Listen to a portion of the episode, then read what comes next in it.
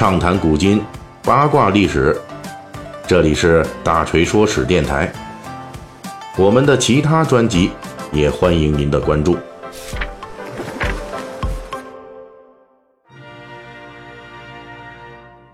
今天是十一月十日，在整整一百年前的这一天，也就是一九一九年的十一月十日，俄罗斯阿尔泰边疆区的库里亚村。一个男孩是咕咕坠地了，这就是今天大锤说史要讲述的故事主人公——一代枪王米哈伊尔·卡拉什尼科夫。卡拉什尼科夫家兄弟姐妹一共十九个，他排行老七，因为这孩子太多呀，家境也不太好。卡拉什尼科夫读了十年学校以后，就大致相当于中学毕业吧，他就去了做学徒了。后来在铁路部门做技术员。一九三八年，卡拉什尼科夫加入了苏联红军。三年后，他作为坦克兵上士，就迎来了第二次世界大战中最惨烈的苏德战争。青年时代的卡拉什尼科夫就喜欢机械，从这个铁路学徒开始啊，他就喜欢就鼓捣这些机械啊。在坦克部队的时候，甚至还搞出了一些小发明。不过，这个机械天才啊，人生中的真正转机，还是要从他的坦克被德国人的炮弹击中以后算起。一九四一年十月，在布良斯克附近的战斗中，卡拉什尼科夫被德军的炮火弹片击中，多处受伤，尤其是右手终身伤残，因此他就进入到医院去养伤了。这让他有了大把的时间来实现他的某些想法。就在同德军战斗期间，卡拉什尼科夫目睹了红军战士在自动枪械方面与德军的差距。他正好养伤的时间比较长啊，他就可以把一些自己和战友对于枪支的理解结合起来，想设计一款适合战士使用的枪。从后世的角度来看，卡拉什尼科夫的想法可以说是痴人说梦。他只有中学文化，那专业制图和轻武器设计的知识。根本就没学过啊，连张图可能都不会画。当他吃力的用铅笔在作业本上乱写乱画的时候，谁都没想到，哎呀，就这么一个门外汉，就开启了随后七十年的突击步枪传奇。很快啊，这卡拉什尼科夫第一份枪械设计就完成了。他在朋友的帮助下就做出了样枪，但是这把枪呢并不成功。随后呢？这第二把枪也做出来了，但是实验以后是仍旧不成功。那毕竟这时候的小卡呀，是在用自己的业余兴趣来挑战别人的专业的枪支设计的饭碗。不过这两次失败呢，仍旧让军事研究部门就注意到了这个名不见经传的年轻设计师。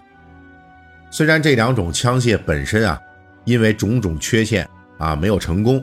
但是呢，卡拉什尼科夫仍旧得到了意料之外的垂青。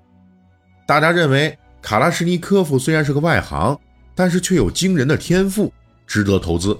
很快，他就被送去了苏联高级步兵枪械学校进修。在那里，卡拉什尼科夫就接受了更系统、更深入的轻武器设计专业知识的学习。经过不断的失败呀，屡败屡试啊。啊，他一直在不断的改进自己的枪械，这一切啊，终于等到了1946年，卡拉什尼科夫的最新作品被送上了苏联国家武器评审委员会的靶场。在这儿，这位年仅27岁的年轻设计师设计的这样枪啊，将与西蒙诺夫和杰克加廖夫等等这种轻武器的设计大师的作品同场竞技。这是一场极限射击评审，试验的步枪呢，就要求拖着经过这沙地呀、沼泽地呀、啊各种烂泥地呀，反正最后被糟蹋的不成样子了，哎，满身污垢，那你立即再拉起来，连续射击一万五千发。经过这样的地狱磨练之后啊，参赛的其他枪械纷纷出故障，只有卡拉什尼科夫的自动步枪继续喷射着火焰。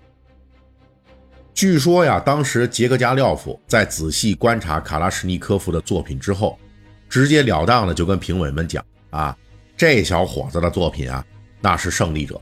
我的这把样枪啊，只能送去博物馆存起来了。日后影响世界七十年的 AK-47 突击步枪就此诞生了。那这儿锤哥插一句哈，就理论上来讲，这个 AK-47 啊，应该读作阿卡四七。不过现在呢，因为都是叫英语发音，大家都念惯了啊，所以这 AK 哎也是可以的。所以我们这里呢，就直接叫它 AK-47 了，也简称 AK。坦率地说，AK-47 虽然威名赫赫呀，但是它从诞生的那一刻开始啊，它就不是一款科技领先的武器。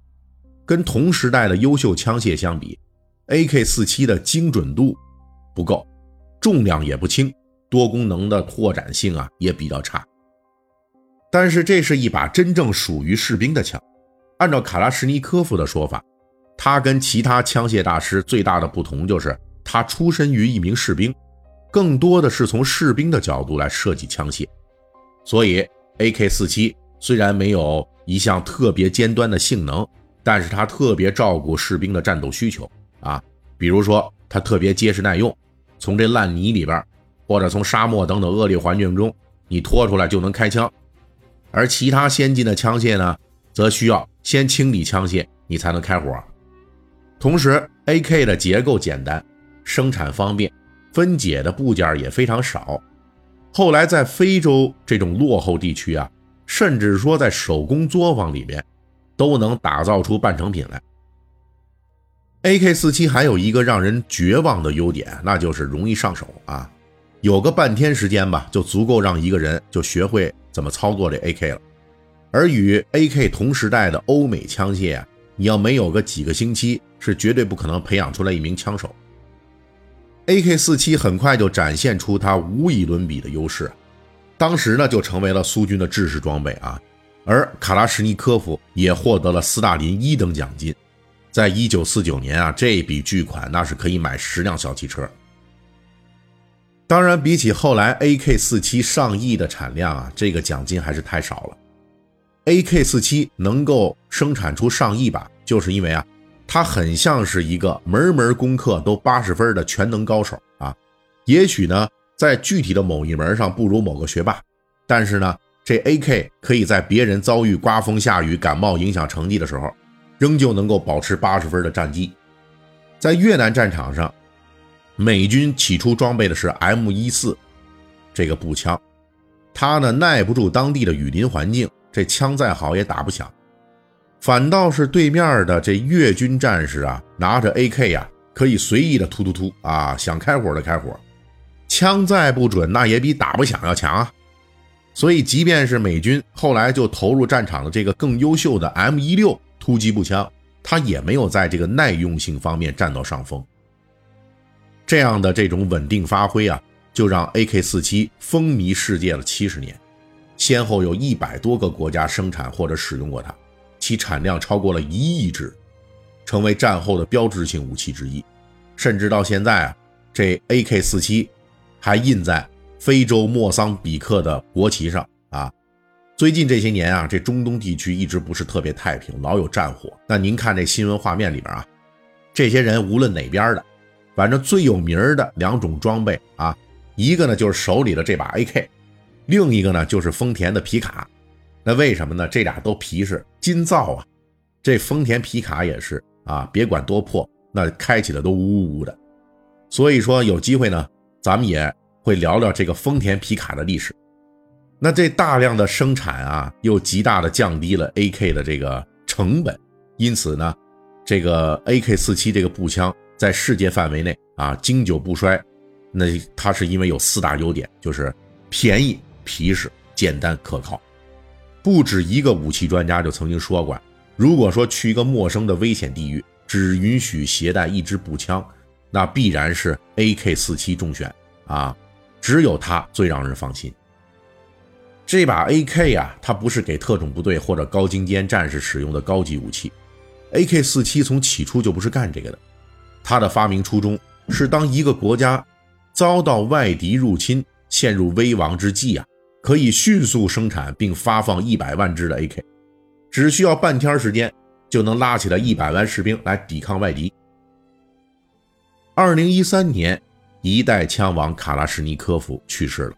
他去世之前啊，这 AK 已经在全球啊扩散，很难说啊是一件好事还是坏事无论是好人还是坏人，反正都用它。即便是如今呢，这个无论是维持和平还是野蛮杀戮啊，我们依然能够处处看到这 AK 的身影。这是一件工业精品。那同时也是一件绝世凶器，不过毕竟杀人的它不是武器，而是操纵武器的人。那作为一款人类工业时代的代表作，AK-47 以及它的发明者卡拉什尼科夫，仍足以在轻武器的发展史上留下里程碑级的印记。本期大锤就跟您聊到这儿，喜欢听。您可以给我打个赏。